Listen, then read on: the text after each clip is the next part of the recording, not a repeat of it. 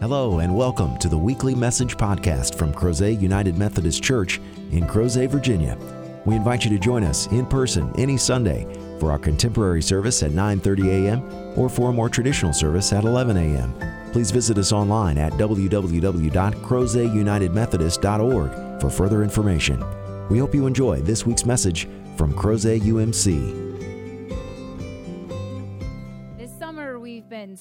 Springboarding off of our theme of digging deeper for Vacation Bible Camp, and we have covered topics like the patriarchs and anointing. This week we will talk about Messiah.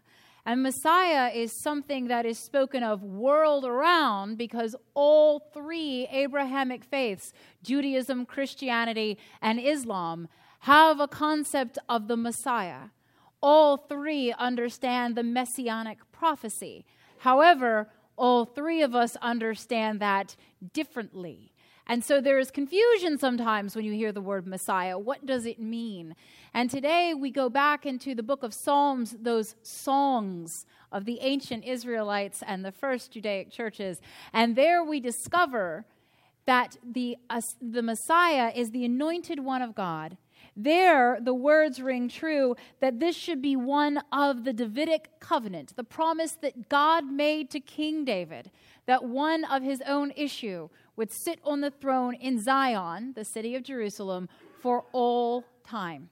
Now, in Judaism, which traces itself to the religion of the ancient Israelites. That's what you get when you read the first five books of the Bible known as the Torah. You get the religion of the ancient Israelites. And they were accustomed to the Messiah, which means the anointed one, being a human being who would come to save them from their circumstances, to physically liberate them. God the Father set up this paradigm in the Old Testament, in the book of Exodus, by liberating God's people from their bondage in slavery in Egypt. And there, God set them free, sending two people to be vessels of that, two messianic figures, Moses and Aaron, Moses being the prophet and Aaron being the priest. And after that time, God continued to send people to liberate the oppressed. God does this in the book of Judges with the judges that rise up to help the nation of Israel. God does this in the monarchy, uh, calling forth kings to help bring the people their freedom from foreign oppressors and foreign threats. David himself was a liberator. And yet, there seems to be a troubled transition in Judaism from the Messiah to Jesus. And we on this side of Christianity don't understand that. Well, how can they not understand that the Messiah is Jesus? Clearly, if you read the New Testament, which they don't have, you will understand that Jesus is the Messiah. Absolutely. We all agree on that, that Jesus is our anointed one. Jesus is the Son of God who has come to set us free from our slavery to sin and death. Christ is our liberator we would be bonded forever to our sins, our mistakes, our past, our failures, if it were not for Jesus Christ. And Messiah, meaning anointed one, in Greek is Christ. So when we refer to Jesus as the Christ, and it's Jesus the Christ, not Jesus Christ as if Christ is his last name, but Jesus the Christ, he is the Messiah. We understand that this is God in human form who has come here to set us free from our sin and to bring us into a deeper, right relationship with God Almighty. That of all the persons of the Trinity, that God the Son came to us in Jesus of Nazareth, and that through his earthly ministry, his crucifixion and death on the cross, and then his resurrection on the third day, that he brought to us a freedom the likes of which humankind has never known and that all of us are welcome to be blessed by that gift, that fulfillment of the messianic prophecy. And why people don't understand that that's Jesus can be mind boggling to a Christian. But after all, two thirds of the world are not Christian. We are in the minority. And those of us who understand the Trinity wrestle with why people can't figure this out. It seems so easy. 1 plus 1 plus 1 is 1. But all joking aside, we have tension between Christianity and Judaism. Because all three of the Abrahamic faiths, Judaism, Christianity, and Islam, trace themselves back to Abraham. They trace themselves genetically and spiritually to Abraham. And there we find that just as Abraham's children didn't always get along, just as Jacob's children didn't always get along, we, their spiritual descendants, do not always get along.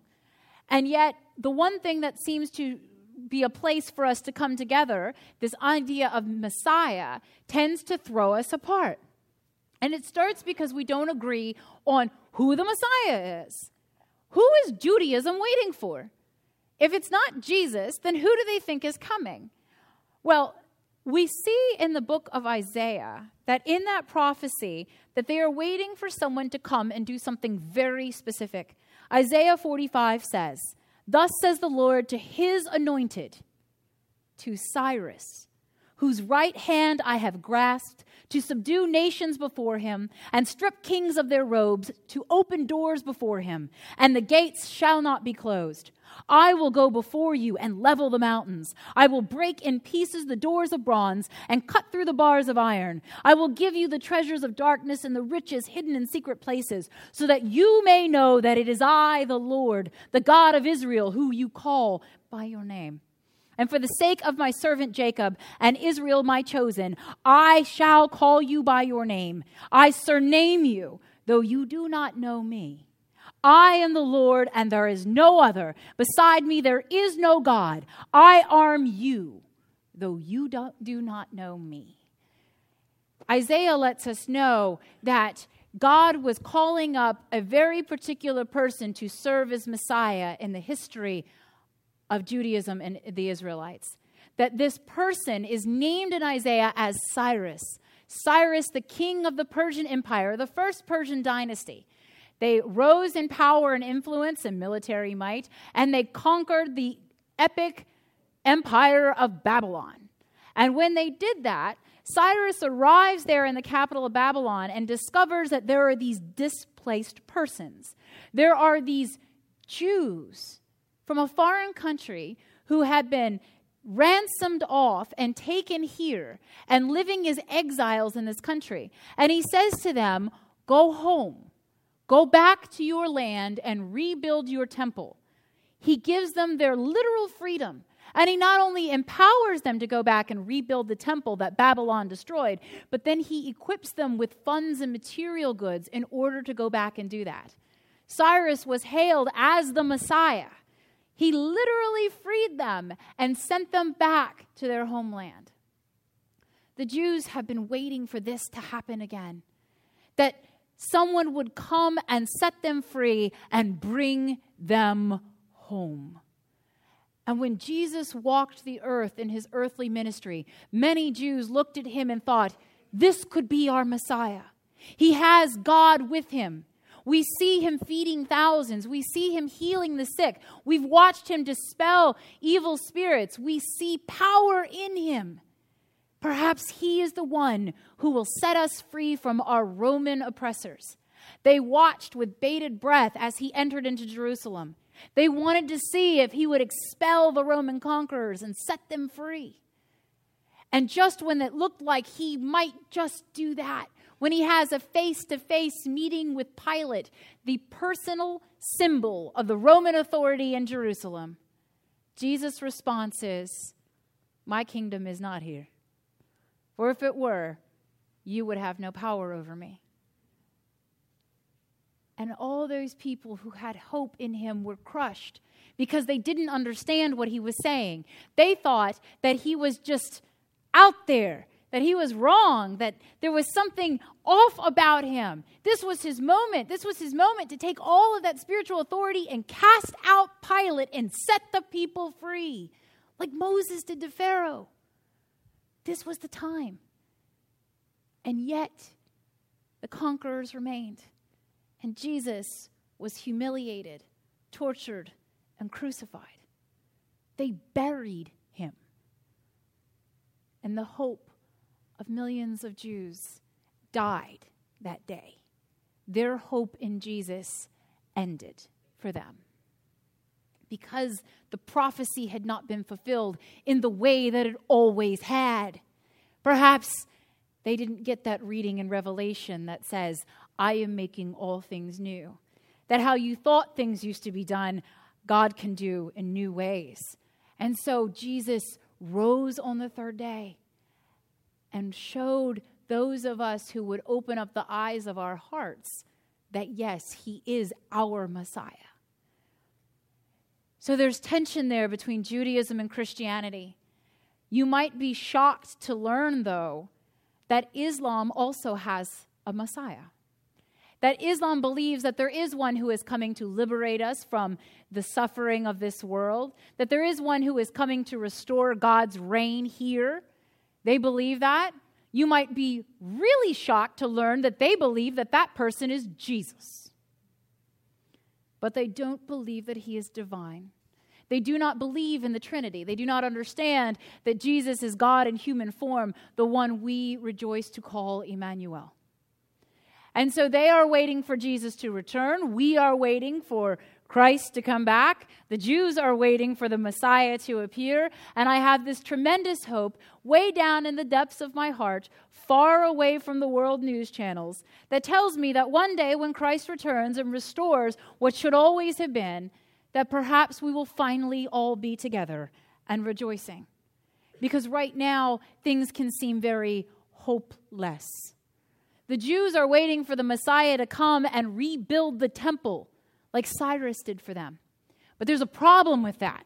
Where the Temple Mount is, where the first two temples were built, there is only a small portion of the outer wall left. We call this the Wailing Wall. And there, Jews gather from all over the world every single day without fail to literally wail to the heavens and mourn the loss of their house of God. And they do this while looking at a mosque that sits on the Temple Mount. And so they watch as their Muslim brothers and sisters are able to worship at this holy site, and they are not. And until someone is able to come and broker the tearing down of a mosque to build the world's biggest synagogue, there's going to remain tension. And as Christians who are sometimes caught in the middle between these two, these two brothers of ours in faith, one representing Isaac and the other representing Ishmael, we find ourselves going, Jesus, you might want to come back quick. You might want to come back and fix this. But what we also discover is that Jesus came because there was liberation to be done. And Jesus began it. Oftentimes, we as Christians think, Jesus, come bring the kingdom now because this world is awful. This world is filled with sin and suffering, and we cannot take it, so you must come back and fix it. But the Bible tells us that at his birth, Jesus inaugurated the coming of the kingdom. The kingdom has come near, proclaimed Jesus, because it has. And there are times as Christians that it is so close. Sometimes it's that worship service, it's inspiring, and we can feel the movement of God. We can feel the presence of Jesus with us. Sometimes it's those times in our lives where we are just so overflowing with gladness and thanksgiving and blessing that we know that the Lord is with us and for us. And the kingdom feels very real and tangible in that moment. Those are the times when the Bible rings true and we think, yes, the kingdom has come. It is already here and it is getting better, and Christ will come back to bring it to fulfillment. The Alpha that began and the Omega that will put the capstone at the completion when he planted the cornerstone. And yet, in the midst of our lives, there are so many days, weeks, months, and Lord, help us even years when it feels like we are wandering in a complete absence of the kingdom of God. Where we wonder where God is, we wonder why this suffering is happening to us. We wonder how could a God that loves us this much allow us to suffer this bad? Some of us are fighting battles within our bodies, betraying us with sickness and disease. Some of us are wrestling with detrimental and hurtful and threatening thoughts and feelings in our heads. Some of us are struggling outwardly with our family or our friends, our neighbors, people in our schools or in our jobs. Some of us are literally at war in the military. And we think to ourselves, where is the kingdom now? Where is it now that we need it? And so the Messiah, the messianic prophecy, draws us back to where we should be. When Jesus came into the temple upon his triumphant entry into Jerusalem on Palm Sunday, the next day he went into the temple and he's well known for turning over the table. I'm not going to turn this one over, I promise. It's very tempting though. It's like right here and he flipped over the table. And clergy loved to use that symbol as Jesus' righteous anger and indignation over what they had done. They had made a mockery of religion. They were selling things and exchanging money for goods, and all of this so that people could make a profit in the courtyard of the temple, not for the glory of God, but for their own profit. And Jesus came and flipped the tables over. And that's the way we like to come at it. Is it an economic critique? Is there something to be said about capitalism here? Instead, on this day, on a day when we celebrate the sacrament, I invite us to look at it as Jesus clearing the table, not overturning the table, but cleaning it off and making room for this. This holy meal. This is how he would end his earthly ministry. The last time he was gathered with his followers, and taught them with his washing of their feet, with his breaking bread and taking Holy Communion with the one who would betray him. Jesus was showing us that God is with us, that God does care, that God wants us to be ready and able and encouraged to do the work of continuing to build the kingdom until Christ returns. And so Jesus makes this space, this holy and sacred space where all can come and be fed, where every single person can find forgiveness, be in the presence of their Lord and Savior, and know that they are loved. That's what this table means. This table is about the kingdom right here, right now. And Jesus tells those of us who recognize him as our Messiah that we have a job to do that we are to fling wide the gates and open those doors, to tear down any obstacle that would keep people from here, to overturn any system or structure that would tell someone that they may not come here, to ensure that all may eat, all may drink, and all may find room at the table of God's grace. It's what the Messiah is calling us to do. And we have to do this because we live in a world where leadership constantly lets us down. Constantly. And as Christians, we recognize flawed leadership very quickly because we have the epitome of leadership, Jesus Christ, to look to. All leadership, every president, every prime minister, every general, every oligarchy no leadership on earth will ever come close to the example set by Jesus Christ. And we are constantly disappointed in human vessels of leadership. The Bible is full of leadership failures. David is one of them. David brings a curse upon the people with his sin. God gives David an opportunity to pick what his punishment will be. Have you ever done that with your child? Pick your poison. It's a horrible thing, but there's something very like fulfilling about watching that too. And so God says to David, you have your choice. You can either have a foreign invasion, you can have a plague, or you can take a census. And David chooses the census. And the people rebel for it. And David says, This is on me. This is my failure that's now being visited on people. Human leadership fails. If you've ever been frustrated with a human leader, then one, it's biblical. And two, it's a recognition of the fact that we all fall short of this standard. leaders will suffer for their people. Good leaders will recognize that they are unable to ascend to the cross and that all of us have to play a part in our success. Every last Christian has to build the kingdom. That's what evangelism is. It's not that bad taste in your mouth when you think about going and knocking on a stranger's door and asking them if they found Jesus as if he's lost. Instead, evangelism is about building the kingdom, letting people know that you have made a place for them in your house of God, that you are willing to make space and ensure that they can come here and have this, this sacred meal, this tangible sign of God's grace. It is letting people know how much God means to you because you want everybody to have that kind of feeling that God loves and accepts you and wants the very best for you, wants you to be your very best.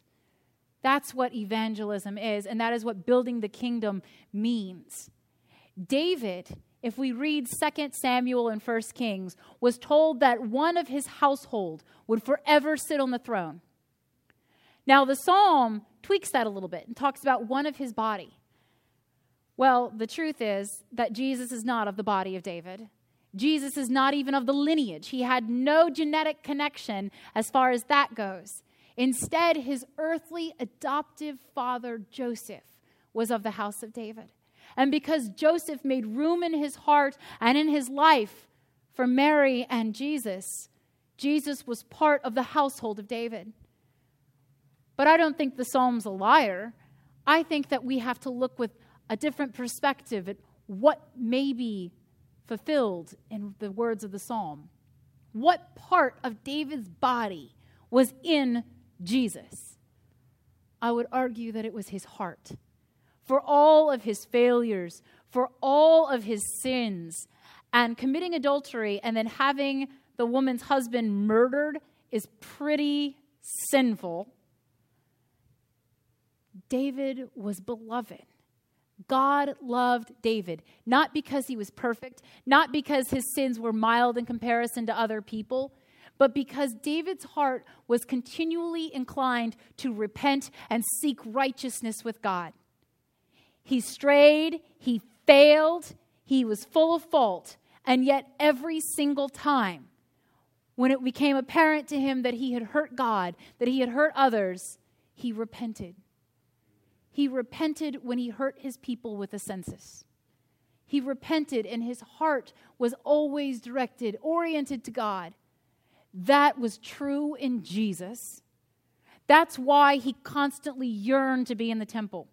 That's why he felt the compulsion to walk away from his parents at the age of 12 and walk into the temple by himself and teach because he was home. His heart yearned to be with God the Father. And so he walked into the house of God, and there he stayed. He came back, his final days on earth, in earthly ministry, he came back to God's house. And there in the temple, he once more preached and taught and healed and gave hope. His heart reflected David's. His heart reflected that all of us, even though we are sinners, are capable of being loved by God because God chooses to look first to the love and not the punishment. For those of us who recognize that we have fallen short, and as a leader, I recognize that I fall short. I recognize that when you put me next to Jesus, my leadership is a joke. It is abysmal. I make mistakes. I need this grace as much as anyone. And there are days where it feels like I need it more. But we come here because we recognize that no matter what we have done up until this moment, no matter what we have said, no matter what we haven't said that we should have said, no matter what we have done or not done that God calls us to do, this is our future. This is our salvation in the form that we are able to take within us to nurture hearts that atrophy because of sin. And that if we let our heart reflect Jesus, that same heart of David, that it will drive out the sinful inclinations, those same ones that Jesus talks about in the gospel accounts. That murder and licentiousness, adultery and theft, all of those come from the human heart. But if we will take on a heart like the Messiah, a heart of God, that we will not have the desire to enact those inclinations as profoundly as we do without Jesus Christ. That is why communion is so important. It makes us stop the cycle, it makes us pause and stay here for just a moment and remember that there is another way of being, that there is something else to which we are called. In our own way, every Christian disciple is being asked to be a messianic figure. We are being asked to liberate other people and whether it is liberating somebody from their hunger with our food pantry, or liberating somebody from their fear for their children by providing them a full scholarship to the preschool, or whether it is ensuring that two young adults, all the way in Belize, are able to go to school to fulfill the dream that God has placed in their hearts. We are liberating them from a hopeless future. We continue to bless in the name of Jesus Christ. But that work will require us to be fed spiritually as much as physically and mentally. It requires us to be ready to do heavy spiritual lifting. And nothing can prepare us for that except God, God's self. And we can never stop doing the work of the kingdom. Can you imagine if Jesus has expectations and we come back and we're not even a quarter of the way done? I don't want to look into the face of God Almighty and know that we failed because we didn't try. God says to us, if you try and you fail, there is forgiveness. But if you won't even try, then is this really what you want? Do you really want to be in the kingdom for all time? We are those who have to make a crucial decision. Are we followers of the Messiah? Are we simply, like so many have throughout the years, waiting and watching to see when we are called to be and to do? Sitting on the sidelines was never an option for Jesus even when he sent his apostles out in pairs, even as they went forth to heal in God's name and failed miserably. Jesus was there supporting them, encouraging them, helping them, walking them through their failures and helping them look to see why couldn't we do it they asked and Jesus was able to say because your faith wasn't there. If we believe as individuals and as the body of Christ that we are capable because God equips us, then we will do everything that every messianic figure in the scriptures has done and more. One of the greatest things about David was that he knew where his weaknesses were. And he would walk right up to the line and say to God, Here is where I end, and here is where you must begin. God's strength is made perfect in our weakness. David knew this. That's why, even as a teenager, he took on the giant Goliath when no other military warrior would do that. He went down to the river to pray and gather five smooth stones. And he said to God, Show your people, Lord. Show them that you are with them and that you are for them. And all those who have cursed your people and cursed your name, show them this day that you are God Almighty. And he walked back up to that giant. And with one stone, he fell the giant. And he didn't do that because he had superhuman strength and had been lifting weights all of his life and eating a lean protein diet. He didn't do that because he had worked out the kind of technical capability that would put an Army Ranger sniper to shame. He did that because he knew that if he prepared himself and he equipped himself and he prayed and he was ready and willing, that when he released and let his work go into God's hands, that God would see it through. And that stone struck the giant, and the terror and the reign of the Philistines over the Israelites was broken. He liberated his people as a youth. And when we hear our youth crying out to us to help them know the Messiah, how can we be still and silent? How can we not help them do what God has placed on their hearts to do? Sometimes liberation is stepping out of our power and raising someone else up. Christ is a mighty cornerstone. All can stand on that platform, on that firm foundation. And those of us who build our lives on that foundation shall never be shaken we will never fall.